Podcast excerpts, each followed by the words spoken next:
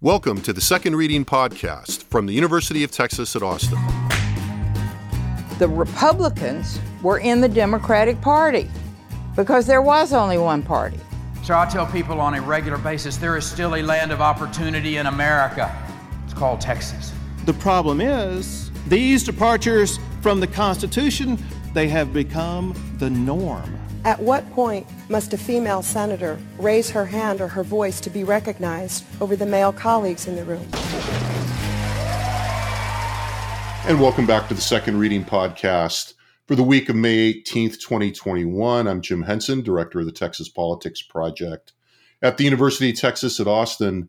This week, I'm happy to be joined by James Barragan. James is a politics reporter, recently arrived at the Texas Tribune Prior to joining the Tribune, uh, he worked as a state house reporter for the Dallas Morning News, among other beats, and has previously reported for the Austin American Statesman and the hometown paper Los Angeles Times. James, thanks for being here. How are you settling in at the Tribune? Thanks, Jim. I'm happy to be here, settling in well to the Texas Tribune. I came in at a weird time, so I'm um, just trying to get my feet set as we finish the session. And I'm excited to be here with you on the other side of the interviewing relationship. Uh, James and I have talked many times over the years, and it's one of the reasons, one of the many reasons I'm happy to, to have him here. So let you know, let's start with a little bit of color commentary before you know we get into the politics and and politics nitty gritty. You know, you've been on site at the Capitol uh, this session. We were talking before we started. You know, give us a little sense of the you know the mise en scene. The talk about the mood in the building in in a very unusual session that started under you know uneven however un, unevenly applied pandemic conditions you know then hit by the the the blackouts after the winter storm. Talk a little bit about the feel in the building. Yeah it's definitely been a strange session. Um, a lot less people obviously because of the pandemic. Um, a lot of a lot less people willing to go to the building to testify and say their piece on a story, which I think has affected legislation. I think it has affected the outcome.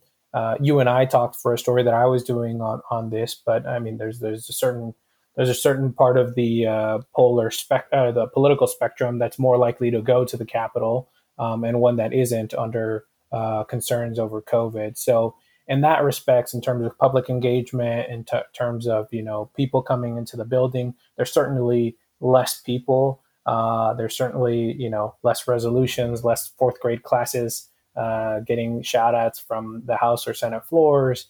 Um, there's just less engagement with the public.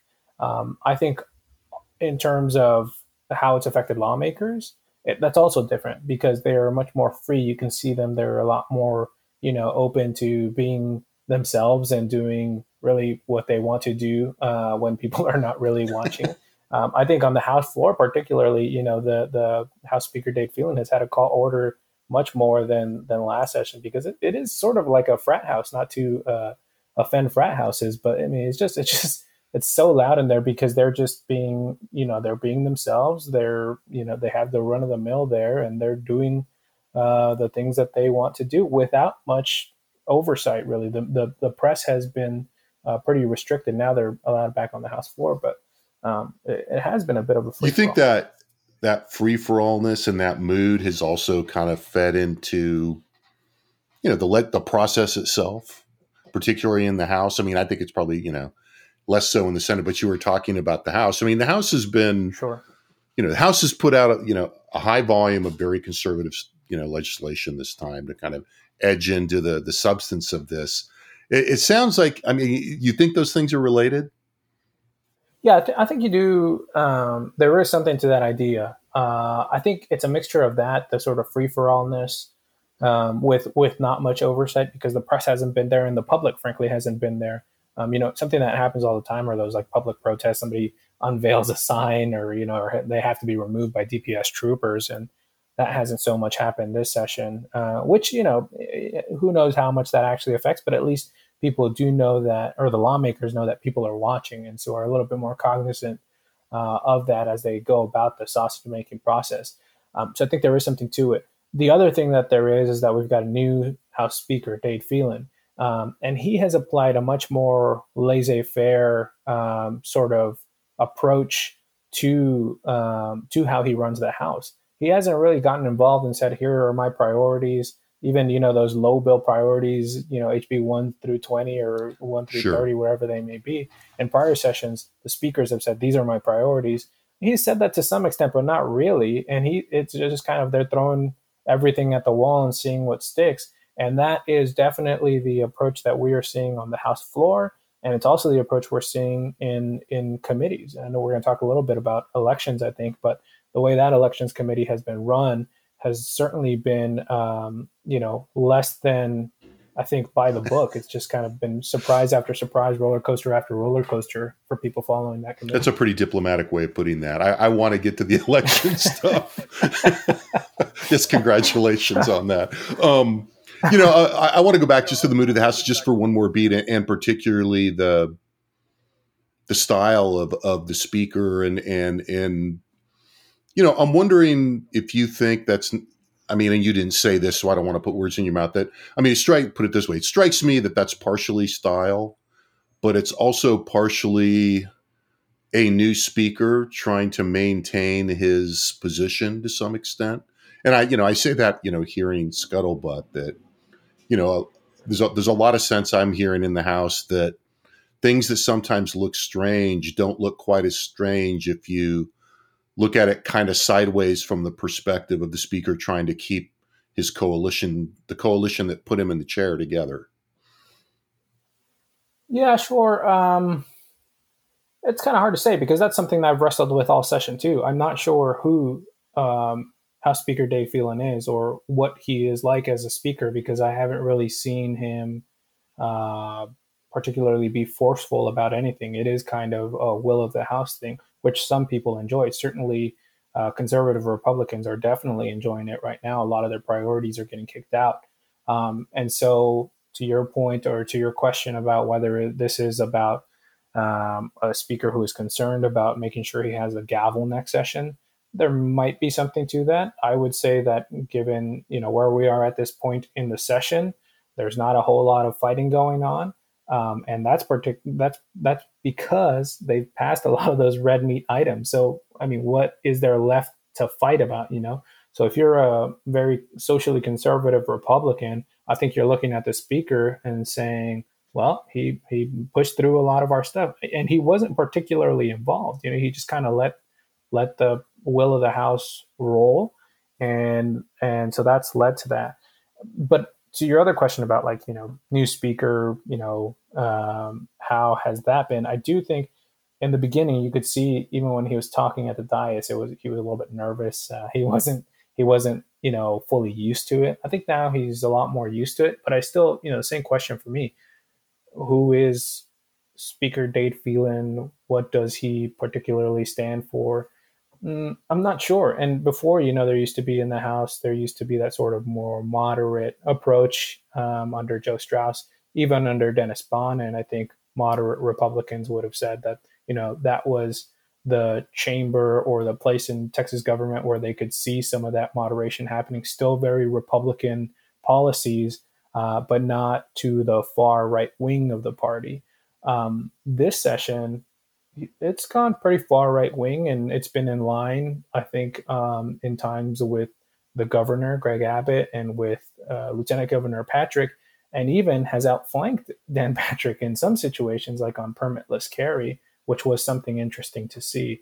And so I'm not really sure, um, you know, what his style is yet or who he is. I think that's still um, to be determined um, if he if he comes back for another session as speaker, and maybe we'll see him impose himself more. Right now, it certainly was like let's let them run with it, and, and the House certainly ran with it. You know, Republicans have a majority, and they they have certainly gotten a lot of their priorities through that chamber. Yeah, I mean, I think in fact, you know, a lot of the thing, you know, the way you were describing uh, Bonnen and you know, certainly Straus, that was part of the that was part of the complaints of the people on the farther right wing of the party that you know there is now making them a little more con- content is too strong a word because I, I, I think part of the position is to not be satisfied um you Right. know but um yeah i mean i think that's an interesting read on that um You know, yeah, I want to talk about elections, but since you mentioned guns, and let's let's knock that out while we're there.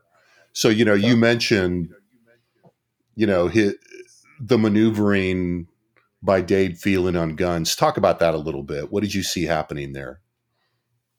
I don't know that there was a whole lot of maneuvering. I think it was pretty straightforward. he's he's pushed he's pushed for permitless carry before, so I don't think it was that much of a surprise. But I think even you know senators, even some lawmakers, and some activists who are you know guns rights activists who advocate for permitless carry, um, at the beginning of the session they were like, well, maybe this isn't the session for it. But it quickly became a thing where not only was uh, Representative Schaefer's bill moving through, which is the one that eventually uh, moved through, and the one that they're negotiating right now, um, whether they're going to get a deal on. Uh, but Representative James White, who has also filed a permitless carry bill and has done so in the past, has uh, has made his position clear on that. But he was he was named as the chairman of the Public Safety Committee, which would deal with those with those issues. So I think that became pretty clear right away that that was going to get a favorable hearing. Um, and maybe behind the scenes there were more questions about you know what exactly that should look like. Um, but multiple bills regarding that topic were moving. And so uh, I think there wasn't a whole lot of maneuvering for Speaker Phelan on that. He was pretty straightforward about that. Um, and to be fair, I mean, I mean, to, not to be fair, but I mean, just it's easy for him to do it, right? His his district in Beaumont is a pretty conservative district. His voters, I think, are in, in favor yeah. of that. I, I don't want to speak for for him or his voters, but I think pretty likely generally that, that's a district yeah. that's pretty conservative, right? Pretty conservative, and and they are okay with that kind of thing where he maybe ran into some issues was on the other side, you know, talking about El Paso and and and Midland, Odessa, and those West Texas shootings in 2019 that had a lot of traction in 2019 and have lost it. And so he had responsibilities, particularly to the El Paso delegation, who are his close allies, um, to try to get something done on those issues. Um, and and I think they have moved out the SB 162, the Lion Tri bill, and it remains to be seen whether the governor will sign that. But I think that's the only major uh, gun control or gun violence uh, bill that I've seen really move, other than Brooks Landgraf's you know statewide uh, active shooter alert system, which is more more a precaution. I think sort of guessing that there's not going to be a whole lot yeah. of like yeah yeah more literally a gun safety measure i mean you know when i said right. maneuvering i guess i was thinking i was picking up on something you said before um vis-a-vis the senate because it did seem to put dan patrick oh. on the spot and that right, that, that, right. that, that, felt to me like a maneuver I, I, think oh, it certainly sure. felt yeah, to lieutenant governor like it was a maneuver and i think that goes back to yeah so great point so i think that goes back to you know there's been this intra fighting between the GOP, right? Going back to when Speaker Phelan was first chosen by the GOP caucus, uh, or I guess he was chosen in a bi- quote unquote bipartisan way. Um, but uh, when he announced that he had the votes, Allen West, the GOP chairman, called him a traitor and said this guy's not conservative enough. So I think you know, looking at this session, uh, Dade Phelan, particularly with HB 1927, the permitless carry bill, he's saying basically he and his team um, is basically saying, "You think we're not conservative enough? Well, have a plateful this. of this, and buddy." He, yeah, and put the ball in Dan Patrick's court, and then Dan Patrick he had to really maneuver and say, "Oh, here's here's where I am on permitless carry," because he had not really spoken on the issue, and I think his preference was to not not have that conversation. But eventually, you know, the the political forces are going to uh, impose themselves upon you. And so he was put in a tight spot. And that's basically where we are now, where the two chambers are sort of trying to figure out what that final bill is going to look like. But certainly, I think that shows the intra party fighting in the GOP. And really, the House has put down its marker and really, I think, made good on Dennis Bonnen's promise, uh, the former speaker, that if you stay out of our way, if you let us choose more Republicans and more conservatives, then we're going to get these priorities done. Of course, as you pointed out earlier, they're, those folks are never going to be satisfied, right? No matter how conservative your session is, you can always be more conservative. So that's a little bit of the trap that you fall in. But we've certainly seen those dynamics play out. Well, and I think the measure of that, uh, you know, is as Josh and I have written in some other places. I mean, the measure of that is in the Republican primaries, and I think that's where a lot of the emphasis is here. you know, along those lines, then, so you know, you've written a lot about election security, election integrity, voter suppression. You know, pick your label, um, or or try to avoid all of them. Um, you know, if you can, although it's hard when you're actually writing. Um, so let's let, let's talk about that. I mean, kind of what's your what's your sense of what the arc of that has been this session? Well, I, I, just I just read a story in the Texas Monthly yesterday about you know how the the, the Democrats you know did some backroom deals there. With yeah, the RG Ratcliffe piece. That was, some, that was a well yeah, reported piece. That was pretty nicely done. Right about how they tried to sort of soften the version of the bill that they got from the Senate, and so I think similarly to uh, the permitless carry bill, they're going to try to hash it out in the back in, in the back rooms um, and try to come up with something that works. Yeah. Um, it certainly, I think, is going to be less strict than the original version. That seems to be the indication from the House. But they're sort of on ops. You know, in, in the on the gun bill, the House wants to be stricter, right? And on the elections bill, the House it wants to be. It softer, makes for so interesting bookends interesting. those two issues that way. I think. Definitely. So, um, but no doubt that issue um, uh, on voting rights is uh, is a priority for uh, the Republican Party, particularly for the right wing of the party, which, as you say, is the important piece for them in many ways because that's how you win the primary. And in a lot of these districts, you win the primary and you you've won the election. Um, I think just outside of politics, if you look at just realistic terms and how much actual impact this will have on people, how much this is a necessity for the state. The reality is that this isn't really a necessity for the state.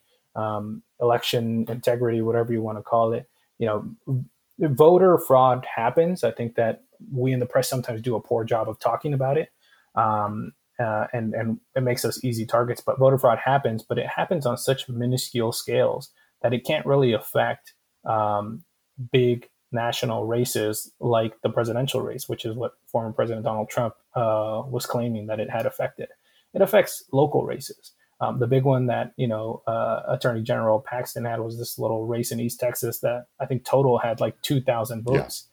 Um, and I think recently they found another one in, in Denton where uh, a mayoral candidate was trying to stuff ballots into grossly unsuccessfully, like by the way.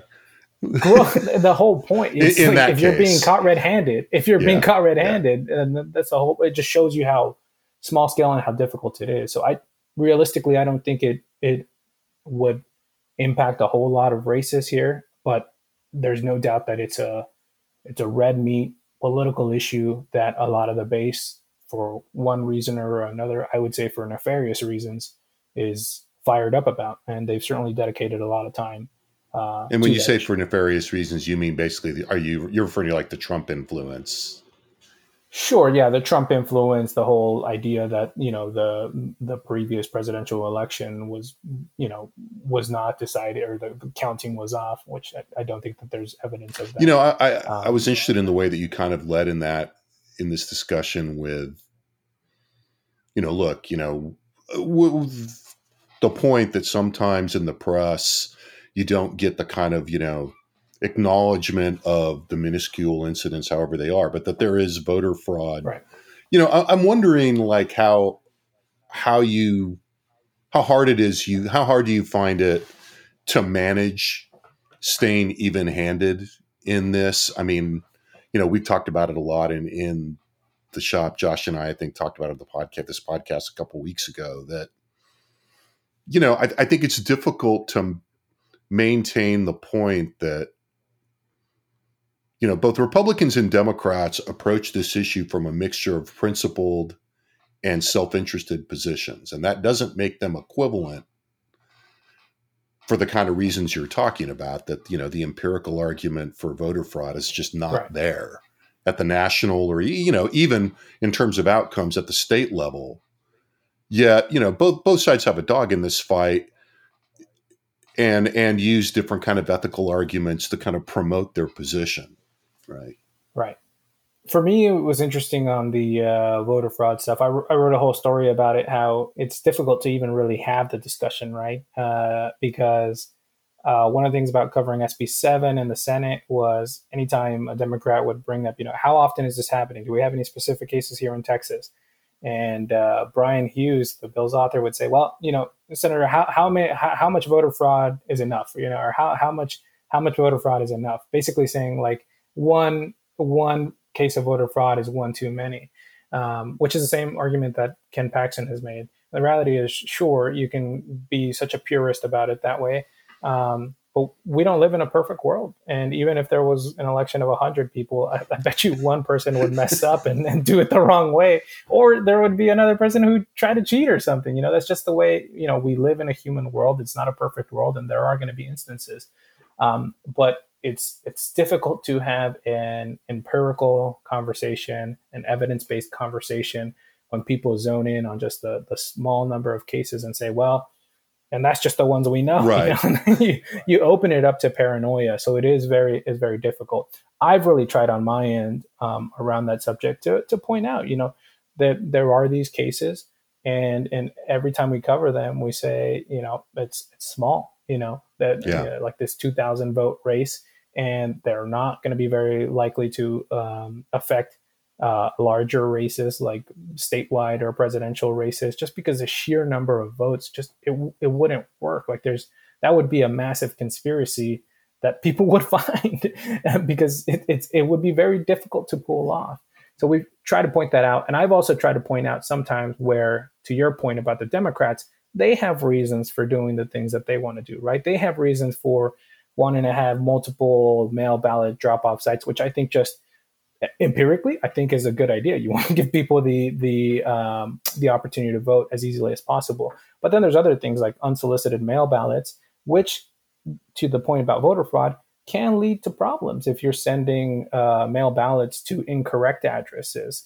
And so they want as many votes as possible but there are issues that come with that kind of stuff right and i wrote a story about harris county and how basically they poked the bear and are now dealing with the consequences and I think there are some people in the Harris County elections department that are not my biggest fans, but nonetheless, I have to point it out. You know, th- there are political consequences.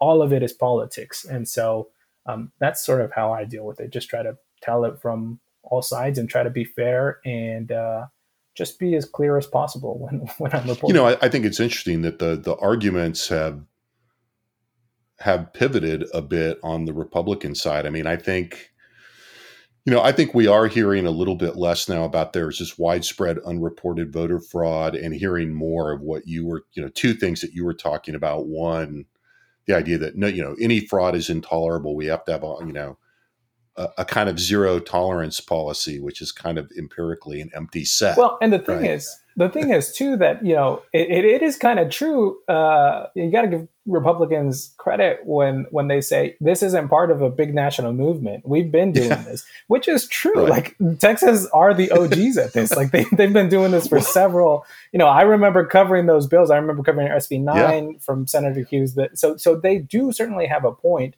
Um, I think the political reasons for doing it remain the same. And I don't know if we're going to talk about this, but like on, on the other hand, real things that we need like actual um, a lot of attention on, like the electricity grid and like the funding of public schools, those things have not gotten the attention um, this this session. Well, yeah, one of your competitors at the Statesman, uh, Madlin Mekelburg, you might have heard of her, had tweeted earlier that State Affairs moved out SB three earlier today. The the the bill on the the, the electricity infrastructure bill right, essentially. The so they're going to they're going to try, but I you know what they wind up doing, I think is is is an open question at this point.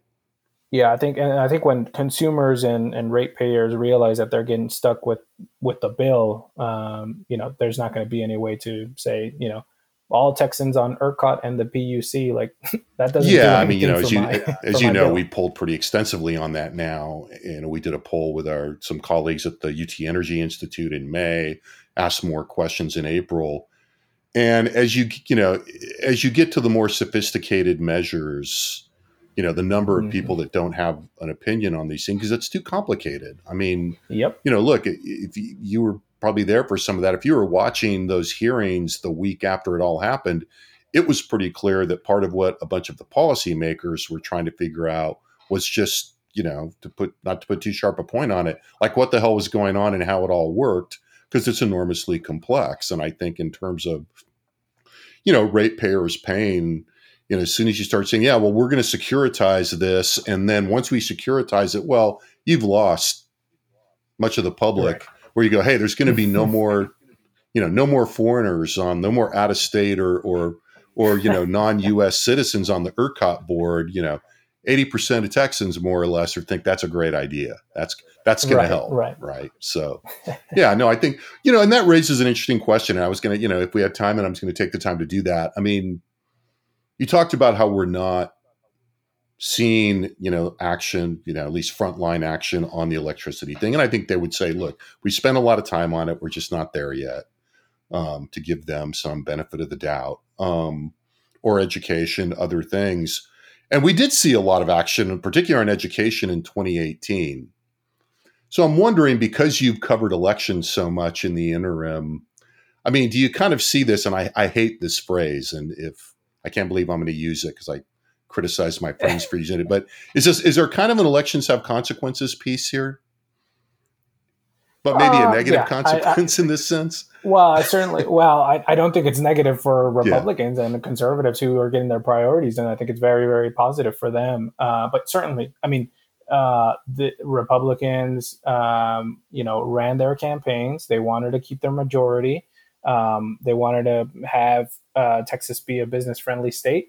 Um, and it certainly has been a business friendly state. And I think the other big thing that they ran on was like, we're not going to defund the police.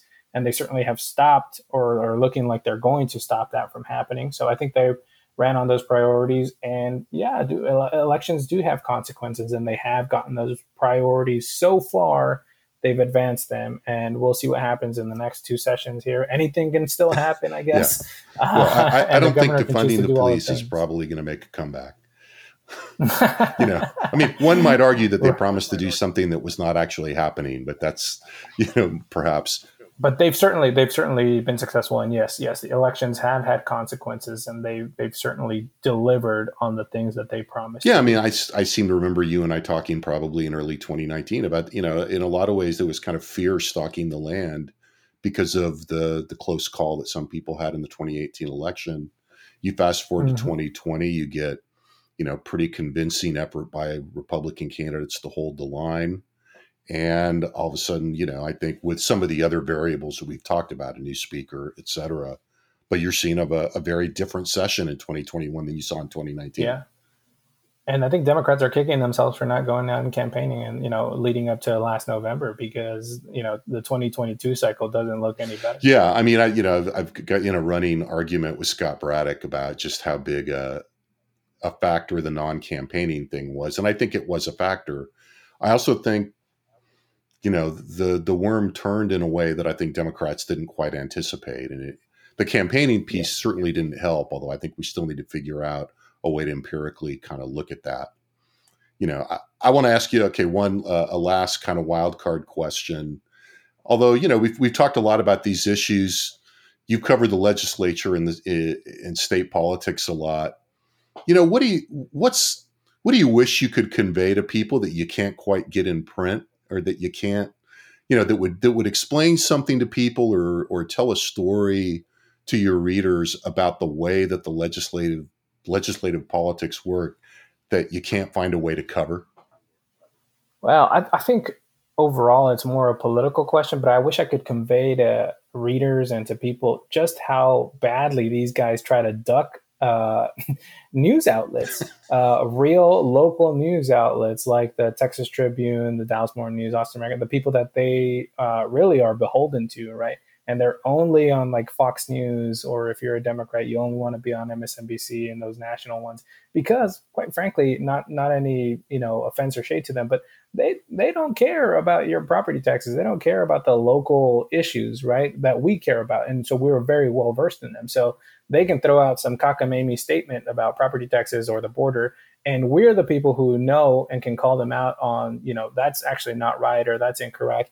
You know the national uh, outlets have a different idea. They have a different audience. They have different issues that they want to cover. We're the ones that know about the property tax and all that stuff and they purposefully avoid us. Um, and i think that is not a good way for uh, democracy or representative government to run and uh, I wish I could call them out more on that because also I just think that's chicken. like I just think they should they should answer questions. So that's the one thing I would like to uh, convey to to. I wish I could convey. More. Do you think that's gotten worse in the time you've been a reporter? You have you been doing this? Not to make you say exactly how old you are, but you've been doing this for about how long? Uh, I've been going uh, nine okay. years professionally. I think. Yeah, yeah. So almost ten years. But yeah, I mean, it's certainly it's certainly gotten worse as more and more um, just new startup outlets have also come out that aren't that are questionable uh, on whether they are actually uh, objective journalism um, and as talk radio and places like fox news have gotten stronger and stronger. Um, yeah there's been less and less opportunity for traditional objective journalism to to get those shots. Um, so yeah it's a troubling, uh, troubling okay well good we'll leave it on that up note um, James, thanks a lot for being here. I really appreciate you taking time. I know you're busy and you you've got news to cover, so much appreciated. Thanks to you. Thanks to our audio staff at the Liberal Arts Development Studio in the College of Liberal Arts at UT Austin. As always, you can find this podcast and others usual outlets and at the Texas Politics Project website at texaspolitics.utexas.edu. Again, many thanks, James, and thanks to our listeners, and we'll talk to you next week.